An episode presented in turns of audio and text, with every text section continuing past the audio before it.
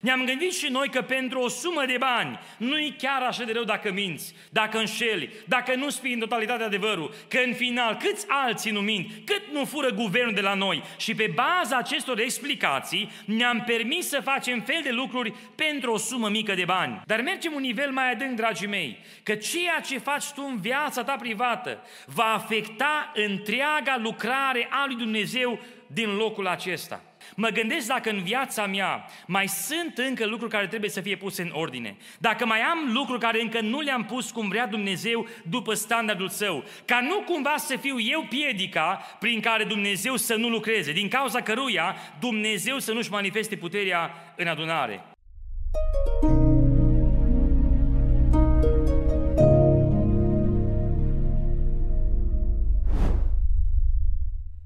Preamărit să fie Domnul!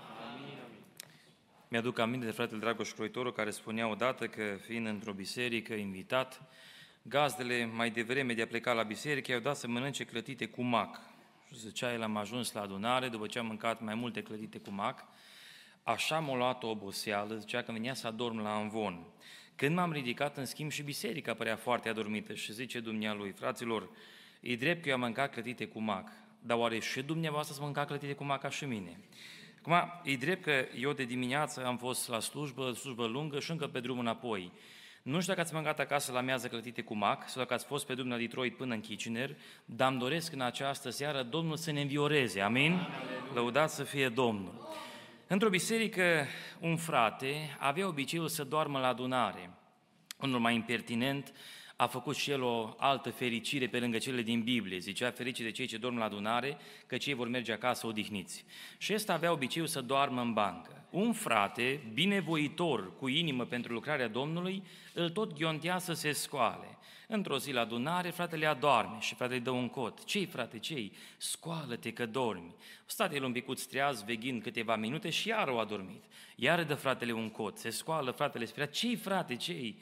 Dormi, frate, dormi. Bine, frate, iar mai stai un picuț și iar adorme. A treia oară îl înghiontește iară. Ce vrei, omule? Dorm, frate, dar lasă-mă să dorm în pace atunci, care e problema? Și așa sunt unii oameni care le place în starea în care sunt și vor să fie lăsați în pace așa cum sunt ei, gândindu-se, ce te încurcă pe tine, ce fac eu? E viața mea, e treaba mea, lasă-mă în pace, în plata mea, cum zice românul. Tu vezi de treaba ta, ascultă ce vrei să asculți tu, eu sunt în banca mea, lasă-mă în pace să mă liniștesc. Ei bine, dragii mei, aici apare o problemă care observăm tot mai des în ceea ce se întâmplă în Biserica lui Dumnezeu. Dacă în duminica trecută discutasem într-un mod ă, de analogie, luând să asemuim ceea ce se întâmplă în viața bisericii cu mentalitatea unora, unora de a gândi la biserică ca și la un club. Participăm, venim, dar încolo nu ne asociem, numai, nu de identificăm cu corpul acela, ci doar participăm după nevoie. Similar se întâmplă și în această seară să observăm că dacă noi trăim viața cum vrem noi, îi afectăm întreaga, dacă vreți, organizare afectăm întreg corpul care prezintă Biserica lui Isus Hristos. Și unul va spune, dar lasă-mă în pace să dorm. Lasă-mă în pace să fiu în starea în care sunt. Cu ce te încurc eu pe tine? Câtă vreme am venit, particip, sunt aici, eu nu te-am încurcat cu nimic. Lasă-mă în pace să dorm. Și în această seară îmi doresc din toată inima Dumnezeu pe toți să ne trezească. La pocăință, la viață, la o trăire cu Domnul, la o umblare mai sfântă și la o viață cu integritate în fiecare dintre noi individual actuală în viața de zi cu zi. Pentru că vreau să vă spun că, dacă spuneam ultima oară, biserica nu e un club, este o biserică a lui Dumnezeu și să ne fi și fice, în această seară mergem mai departe să observăm că biserica este asemuită și cu un trup. Și deja studiind cartea 1 Corinteni, am văzut de mai multe ori această analogie. Mă reîntorc acum la Romani, la capitolul 12, unde Apostolul Pavel spunea, versetul 3, Prin harul care mi-a fost dat, eu spun fiecăruia dintre voi să nu aibă despre o sine o părere mai înaltă decât se cuvine, ci să aibă simțiri cumpătat despre sine, potrivit cu măsura de credință pe care a împărțit-o Dumnezeu fiecăruia. Căci după cum într-un trup avem mai multe mădulare și mădularele n-au toate aceea slujbă, tot așa și noi suntem mulți, al, care suntem mulți, alcătuim un singur trup în Hristos, dar fiecare în parte suntem mădulare unii altora. Și de mai multe ori Apostolul Pavel asemuiește Biserica lui Dumnezeu cu un trup viu. Capul este Isus Hristos și mădularele în parte suntem noi care compunem Biserica lui Dumnezeu. Când am fost mântuiți, am fost mântuiți nu să fim de sine stătători, o insulă undeva în lumea mântuirii, ci suntem integrați să fim în trupul lui Isus Hristos. Fiecare mădular în parte are o semnificație, are o folosință, are un rol, are un scop și va trebui să ne găsim rolul în trupul lui Hristos și să rămânem sănătoși ca să menținem sănătatea trupului.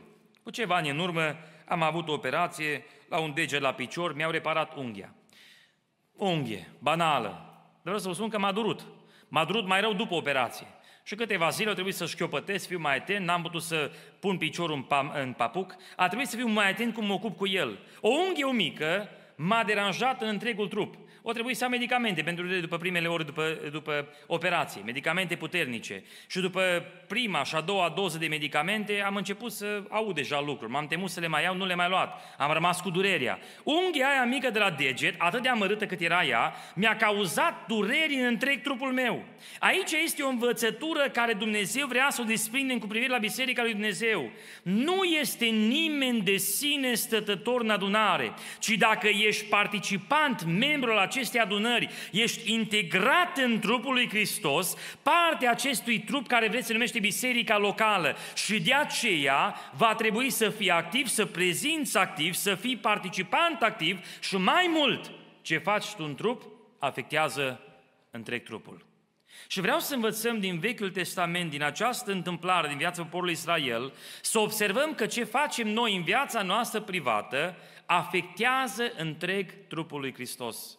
Ce facem noi în viața noastră privată de sine stătători afectează întregul trup. Și aș intitula mesajul în această seară, nu dați spre nimicire adunarea lui Dumnezeu. Nu dați spre nimicire adunarea lui Dumnezeu. Și mă va spune, ferească Dumnezeu. Păi dar eu sunt aici din 80, m-am implicat, am dat bani la adunare, vezi clădirea asta. Păi noi am girat cu casa ca să se construiască. Cum să dăm noi spre nimicire biserica, adunarea lui Dumnezeu? Păi noi susținem lucrarea, de aceea suntem prezenți, de aceea venim împreună. Dar mergem un nivel mai adânc, dragii mei, că ceea ce faci tu în viața ta privată va afecta întreaga lucrare a lui Dumnezeu din locul acesta. Și observăm din viața poporului Israel o întâmplare care ne va frapa, care vom spune nu face sens și totuși face sens pentru că așa vede Dumnezeu lucrurile. Ne se spune în versetul 18 din capitolul 6 din Iosua, Feriți-vă numai de ceea ce va fi dat spre nimicire, căci dacă veți lua ceva din ceea ce va fi dat spre nimicire, veți face ca tabăra lui Israel să fie dată spre nimicire și o veți nenoroci. Gândiți-vă, dragii mei, că erau intrați în Canaan. De-abia acum a început lupta. Prima cetate împotriva căruia Israelul merge în luptă este cetatea Erihonului. Și Dumnezeu îi pregătește, spându-le astfel, când veți intra în Erihon, veți nimici cu desăvârșire cetatea. Nu veți lua absolut nimic. Veți arde casele, veți nimici toate lucrurile care sunt acolo. Aurul lor, tot ceea ce este, va fi nimicit. Doar câteva elemente vor intra în visteria casei lui Dumnezeu. Încolo, totul trebuie nimicit cu desăvârșire. Și animalele, și copacii, totul va trebui să fie nimicit. Totul este dat spre nimicire. Și Domnul spune, nu care cumva cineva să ia din aceste lucruri care sunt date spre nimicire. Dacă cineva va lua din aceste lucruri, întreaga, dacă vreți, cetate, întreaga, întregul popor, întreaga tabără, va fi dată spre nimicire. Și noi spunem, un pic, Doamne, dar cu ce sunt eu vinovat că ăsta o luat din ceea ce nu trebuie? Cu ce sunt eu vinovat că el s-a implicat în ceva ce nu-i voie? Ai treaba lui, viața lui personală, îl privește pe el, judecă-l pe el, Doamne, nu pe mine. Și vreau să vă spun că ce fac eu în viața mea privată afectează întreaga adunare. Ce faci tu acasă, pe stradă, afectează întreaga adunare. Pentru că noi toți suntem un singur trup, alcătuim un singur trup. Și dacă vreți, unitatea noastră împreună creează biruința care o dă Domnul prin Duhul Sfânt, că noi suntem la oaltă. Doamne, ajută la aceasta! Și dacă eu îmi permit să stric această rânduială, aduc pagubă întregului organism. Gândiți-vă foarte bine, dragii mei, că Biblia ne spune că bărbatul și femeia, când se căsătoresc, devin un singur trup. Și acum ne spune Sfânta Scriptură că bărbatul, ca și soț, să aibă grijă cum se comportă cu soția lui, ca nu cumva să fie împiedicate rugăciunile sale. De parte ei femeia se poartă și ea cu cinste cu bărbatul ei și cu atenție, pentru că dacă ea nu îi se supune lui, nici Dumnezeu nu ascultă. Postul rugăciunii nu este ascultat. Dacă vreți, relația dintre cei doi este fundamentală să rămână în echilibru, ca să rămână binecuvântarea lui Dumnezeu. Dacă unul din cei doi trădează integritatea cuplului întreg, întreaga familie suferă. Suferă partenerul, suferă copiii și dacă vreți, blestemul se răsfrânge asupra întregii, întregii familii. De aceea, în adunare, când unul își permite să păcătuiască, infectează toată biserica, afectează toată lucrarea din adunare. Nu, nu ne face sens. Dar din prisma lui Dumnezeu, Așa arată lucrurile. Și observați ce se întâmplă.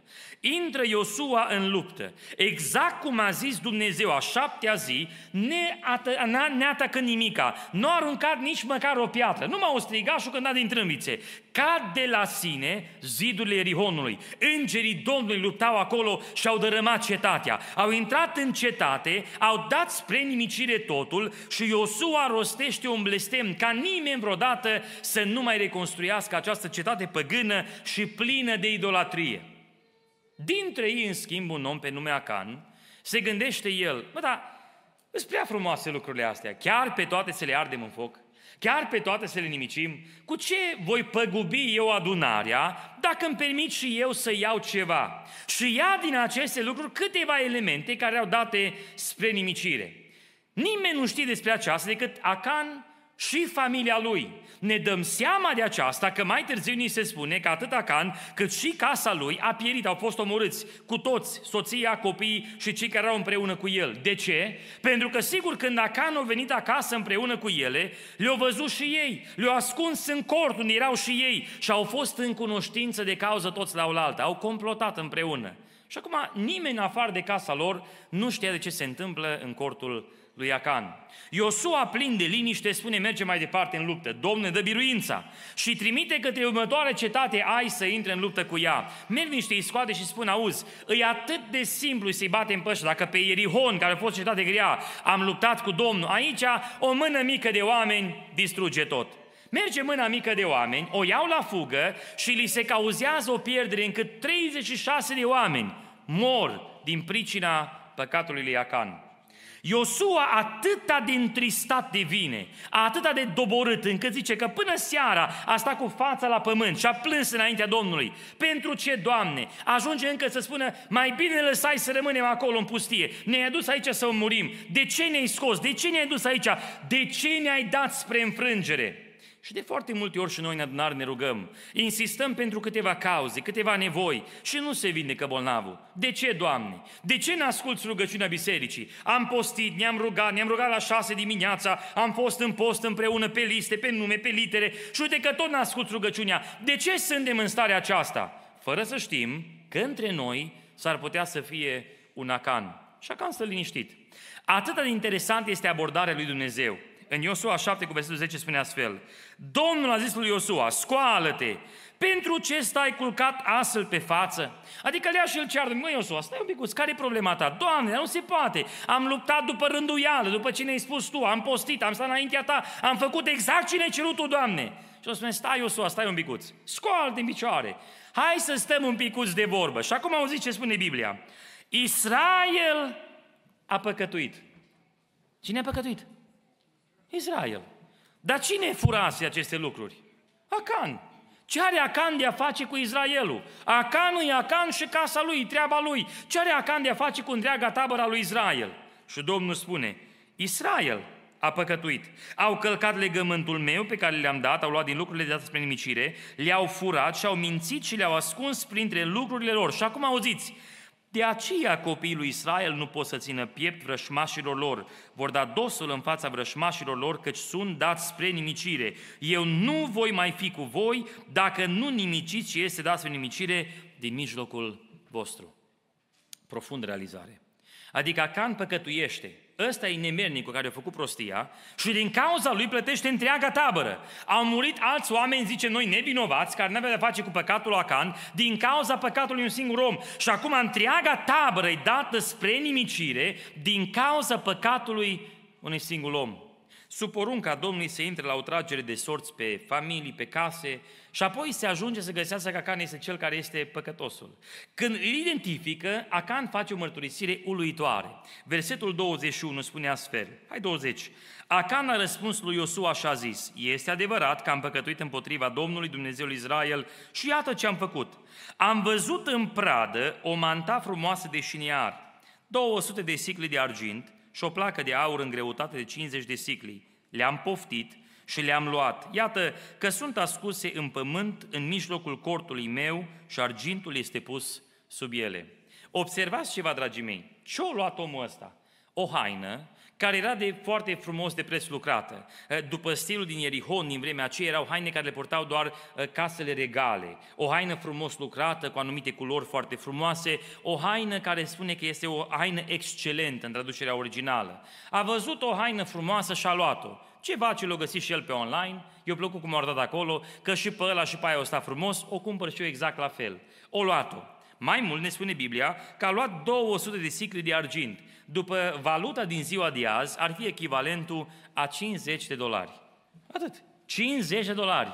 S-o fi gândit soția lui Acan, mă, Acan nu era voie. Dacă o spus Iosua și o zis Dumnezeu că nu-i voie să le luăm, dar o tu femeie, dacă luăm banii ăștia, remodelăm și noi bucătăria, îți aduc un mixer nou, te bucuri și tot o să fie bine, hai să fim liniștiți. Și s-o complăcut și ea la faptul lui Acan. Și mai mult ne spune că a luat și o placă de aur în greutate de 50 sicli. Aici placa aceasta, prin traducere, înseamnă ca un fel de sabie, era ca un fel de limbă, se spune în original, și era o modalitate care cei din Ierihon o foloseau pentru Dumnezeii lor, ca o sabie a Dumnezeului lor. Era de fapt un element păgân, dat spre închinarea păgână. Și omul acesta i-o place, o ia, ca să pune și el acolo în vitrină, să aibă și el ceva din Ierihon. Și le ascunde toate sub pământ. În loc se poată bucura de ele, că nu îndrăzim să iasă acum prin mijlocul uh, copilului Israel, cu mantaua din șiniar. O ascuns-o acolo ca să nu o vadă nimeni. Din când în când se îmbrăca în casă cu ea, se uita în oglindă, stă fain pe mine și o punea înapoi, ca să nu afle nimeni că are și el acolo. Ei, dragii mei, omul acesta ia aceste lucruri și le ascunde în casa lui. Dar observați cum vine. Le-am văzut și apoi le-am poftit. Lupta aceasta fundamentală, de la începutul omenirii până acum, încă se dă. Eva a privit la pomul cunoștinței binelui și răului, a fost de dorit să deschidă mintea, a poftit mărul acela, a mâncat din el și a intrat păcatul în lume. Observați că așa operează și noi păcatul. Observăm, vedem, ne place ceea ce vedem, poftim ceea ce este acolo și apoi se naște păcatul în viața noastră. Spune cartea Iacov, capitolul 1, versetul 13, nimeni când este ispitit să nu zică sunt ispitit de Dumnezeu, căci Dumnezeu nu poate fi ispitit ca să facă rău și El însuși nu ispitește pe nimeni, ci fiecare este ispitit când este atras de pofta lui însuși și momit. Apoi pofta când a zămislit, de naștere păcatului și păcatul odată făptuit aduce moartea. Pofta din mine este atâțată de ceea ce văd. Când pofta asta e trezită de ispita care apare în fața ochilor, pofta mea, lăsându-se trezită de ispită, va zămisli păcatul. Nu naște, îl zămislește. Are un timp de gestare și la un moment dat păcatul se va naște. Când se naște păcatul, vine moartea în viața mea. Problema fundamentală este că nu vine numai în viața mea, vine în viața întregului popor. Și aici se pune o întrebare. De ce, Doamne? De ce plătește Israel pentru păcatul lui Acan? Pentru că noi suntem o unitate, suntem toți un singur trup. Și unde te întorci în Noul Testament, vom observa că biserica întotdeauna este asemuită cu un trup unitar. Voi toți sunteți mulți și luați din o singură pâine și luând din aceea o singură pâine, toți sunteți una. În toate aceste elemente se observă că Dumnezeu vrea o unitate desăvârșită.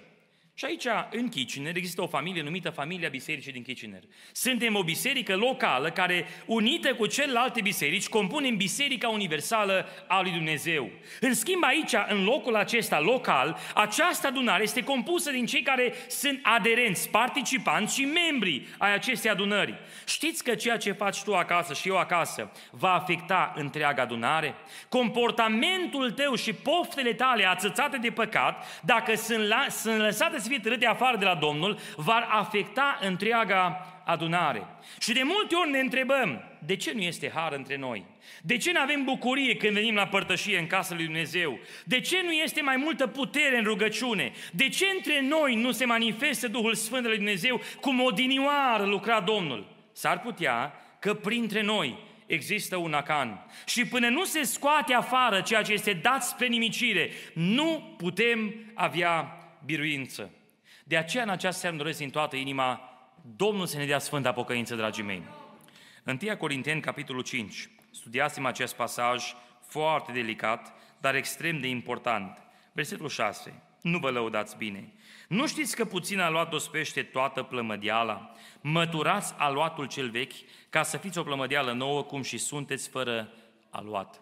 Observați, dragii mei, într-o frământătură de făină cu apă, dacă se pune un picuț de ferment, de aluat, de drojdie, întreaga plămădeală va fi afectată. Întreaga aceea plămădeală, frământătură, va începe să crească. Nu crește numai local acolo unde s-a pus fermentul, ci întreaga plămădeală este infectată, dacă vreți, de acel ferment. Similar se întâmplă și în viața bisericii, în momentul când prin cineva apare un păcat. Când eu îmi permit la nivel personal să păcătuiesc, eu ca și un mădular din trup ajung infectat. Și dacă spuneam că o banală unghie de la un deget te doare și te doare întreg trupul, similar în trupul lui Hristos, când un singur mădular își, își, își îngăduie să fie infectat, infectează întreg trupul unitar. De aceea ne cheamă Dumnezeu la atenție în comportamentul nostru și în viața noastră creștină.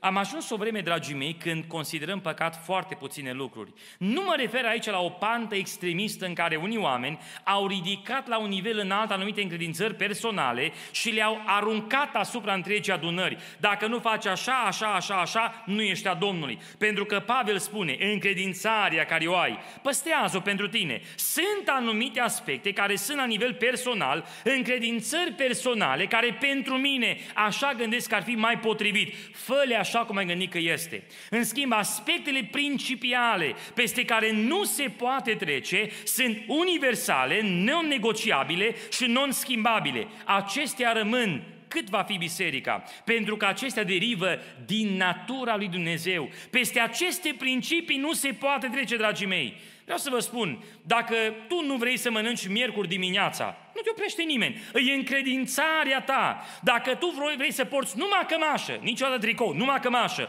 poartă cămașă, încredințarea ta. Dacă tu vrei să bârfești, N-ai voie, pentru că bârfa este contrazisă de Scriptură, este un principiu încălcat de acest păcat și în sensul acesta orice ai face, n-ai voie să treci peste aceasta te cheamă Dumnezeu să rămâi consecvent în principiile care Dumnezeu le lasă în Sfânta Scriptură. Dar am ajuns o vreme când îi se pare că nu-i chiar atât de păcat. Explicase de mai multe ori, există un termen găsit în Evrei în capitolul 12, când ni se spune nimeni din voi să nu fie curvar sau lumesc, ca și Esau. Ce înseamnă lumesc? Că pentru noi lumesc, după evaluarea mea superficială, este unul care nu se conformează exact la încredințările mele. Unul care se îmbracă ca mine, vorbește ca mine, face ca mine, mănâncă ca mine, ăla este un adevărat creștin pentru că ăla se conformează încredințărilor mele. Nu asta înseamnă lumesc. Lumesc înseamnă unul care calcă peste limită, calcă peste prag. Și Dumnezeu îți spune, aici e limita, să nu treci mai departe. Și ca și un copil răzvrătit, eu mă tot învârt în jurul limitei să văd până unde pot să ajung eu până Dumnezeu mă lovește. Și atunci încep să calc tot peste, tot peste, să văd cât de departe pot să ajung până spune Dumnezeu că nu-i voie. Asta se întâmplă în viața unui om care este lumesc. Unui creștin care vrea cu Dumnezeu, dar își permite să calce tot mai departe împreună cu lumea. Și vreau să vă spun că aceste stări în viața noastră personală vor aduce o afecțiune asupra întregii adunări. Și de multe ori ne uimim că nu este putere în adunare.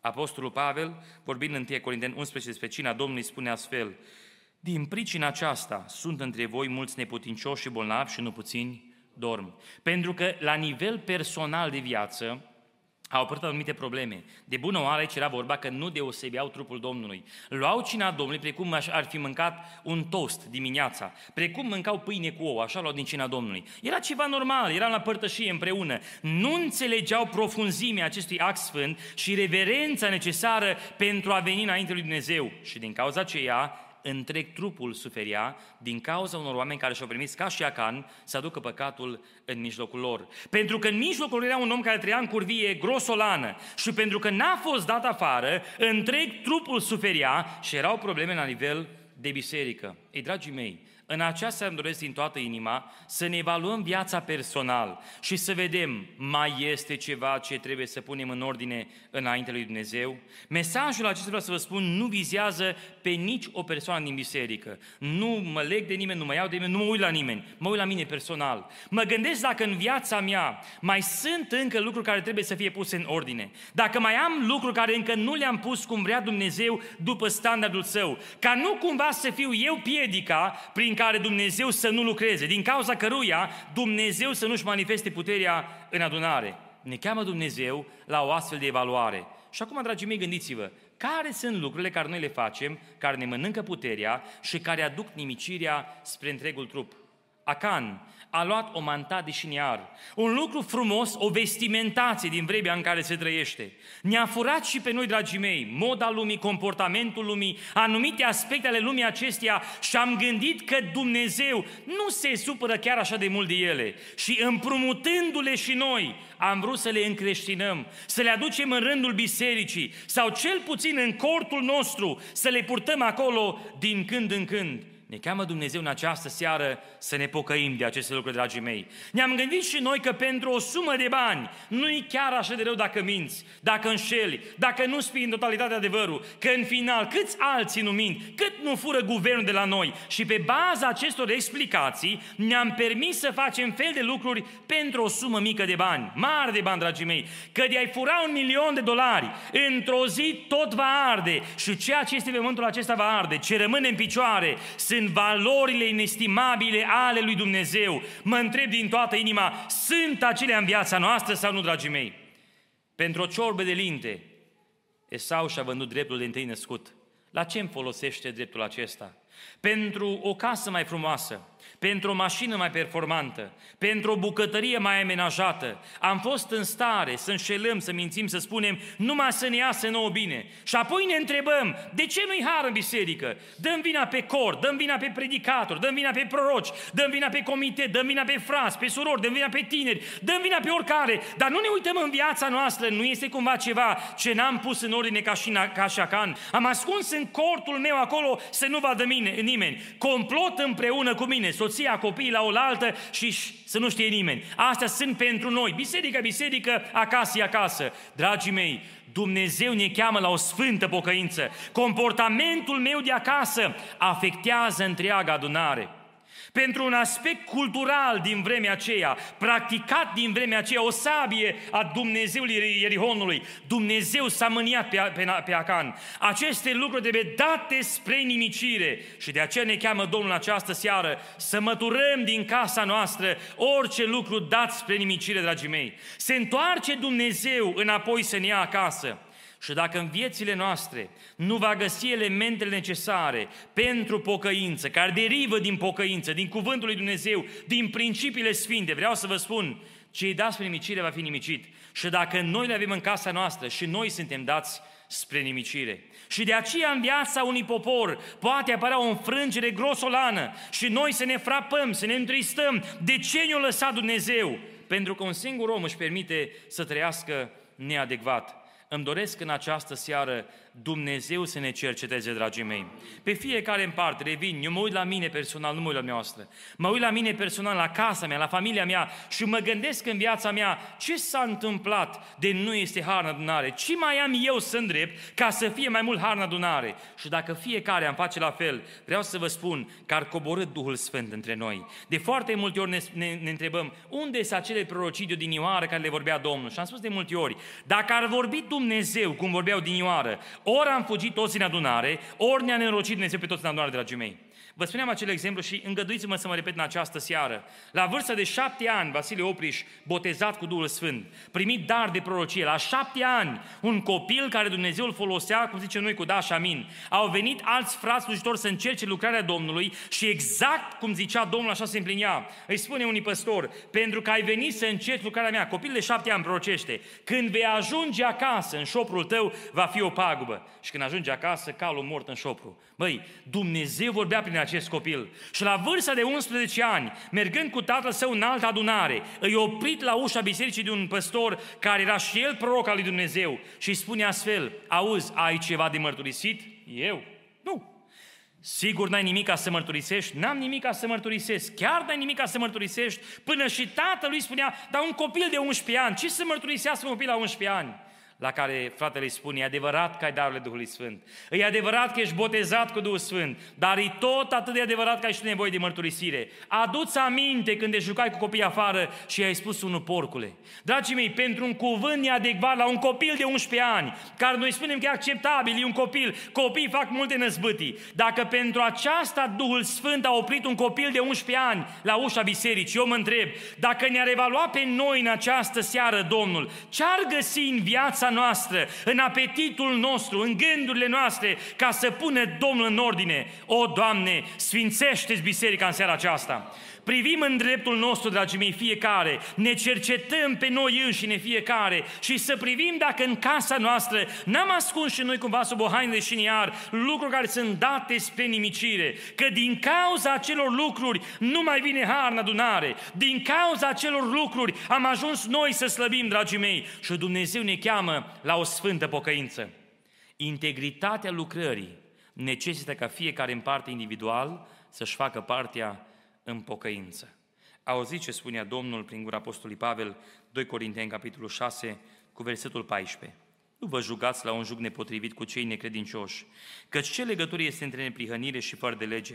Sau cum poate sta împreună lumina și cu întunericul? Ce înțelegere poate fi între Hristos și Belial? Sau ce legătură are cel credincios cu cel necredincios? Cum se împacă templul Dumnezeu cu idolii? Căci noi suntem templul lui Dumnezeului cel viu. Cum a zis Dumnezeu, eu voi locui și voi umbla în mijlocul lor. Eu voi fi Dumnezeul lor și ei vor fi poporul meu. Acum auziți, de aceea, ieșiți din mijlocul lor și despărțiți-vă de ei, zice Domnul. Nu vă atingeți de ce este necurat și vă voi primi.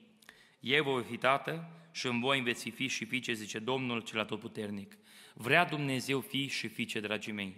Nu vrea Dumnezeu membri într-un club, nu vrea Dumnezeu aderenți la organizație, nu vrea Dumnezeu participanți din când în când în părtășiile noastre.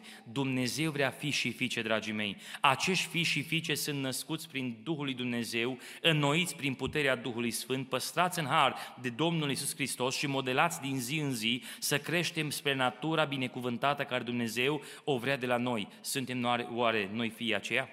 Suntem oare noi acei oameni prin care Dumnezeu în fiecare zi ne dă tot mai mult la pocăință? Sau ca și o corvoadă ducem pocăința luând crucea în fiecare zi spunând, Doamne, greu mai pocăința asta. Doamne, greu mai e cu Tine. Doamne, greu mai la părtășia asta. Dumnezeu vrea fi și fiice, dragii mei, și fiii și fiicele se simt bine în prezența părinților lor. De aceea copiii lui Dumnezeu se simt bine în părtășia casei Domnului. De aceea copiii lui Dumnezeu participă împreună la adunare și caută ca în mijlocul lor în înălțat să fie Domnul Dumnezeul lor. Dragii mei, îmi doresc din toată inima pentru noi toți în această seară, Domnul să sfințească inimile noastre. Hai să ne evaluăm în rugăciunea care o facem acum la încheiere. Să privim în viața noastră. Oare mai este ceva ce trebuie pus spre nimicire? Ce trebuie dat afară? Care, prin ochii care au privit și au poftit, a ajuns să ajungă în viața noastră, în practica noastră, în casa noastră și din nefericire în adunarea noastră? Oare sunt lucruri care trebuie puse deoparte și lăsate afară ca să vină din nou între noi prezența lui Dumnezeu, să avem din nou noi biruințe în luptele care se dau, să rămânem în picioare pentru vremea care stă în față? Și ascultați-mă foarte bine, dragii mei, Duhul Sfânt vorbea de câteva ori în aceste zile că vin niște zile foarte grele. Asta nu e ca să speriem oamenii, nu e ca să îngrozim oamenii, dragii mei. Pentru că zicea Biblia, noi nu suntem în necunoștință de planurile celui rău. Dumnezeu ni le descoperă ca noi să ne pregătim. Dacă ni se spune că mâine vine o furtună foarte mare, ce facem? Ieșim în grădină, ne legăm toate lucrurile, le punem în șopru ca să fie totul bine, nu cumva să le ia vântul. Ne pregătim pentru ele. Dumnezeu când vorbește, dragii mei, vorbește ca noi să ne pregătim. Și vine nouă vreme care se prevestește că va fi o vreme foarte dificilă. Pentru vremea aceea se pune întrebarea, suntem pregătiți? Avem oare un de lemn în vase? Putem rămâne noi în picioare? Că prea mulți în ziua aceea vor striga, Doamne, deschide-ne și nouă, dar va fi prea târziu. Toate fecioarele au ațipit și au dormit. Toate cele zece, și cele înțelepte și cele neînțelepte. La momentul trezirii, cele înțelepte mai aveau încă rezervă și au aprins din nou lumina și au continuat să înaintea mirului așteptându-l.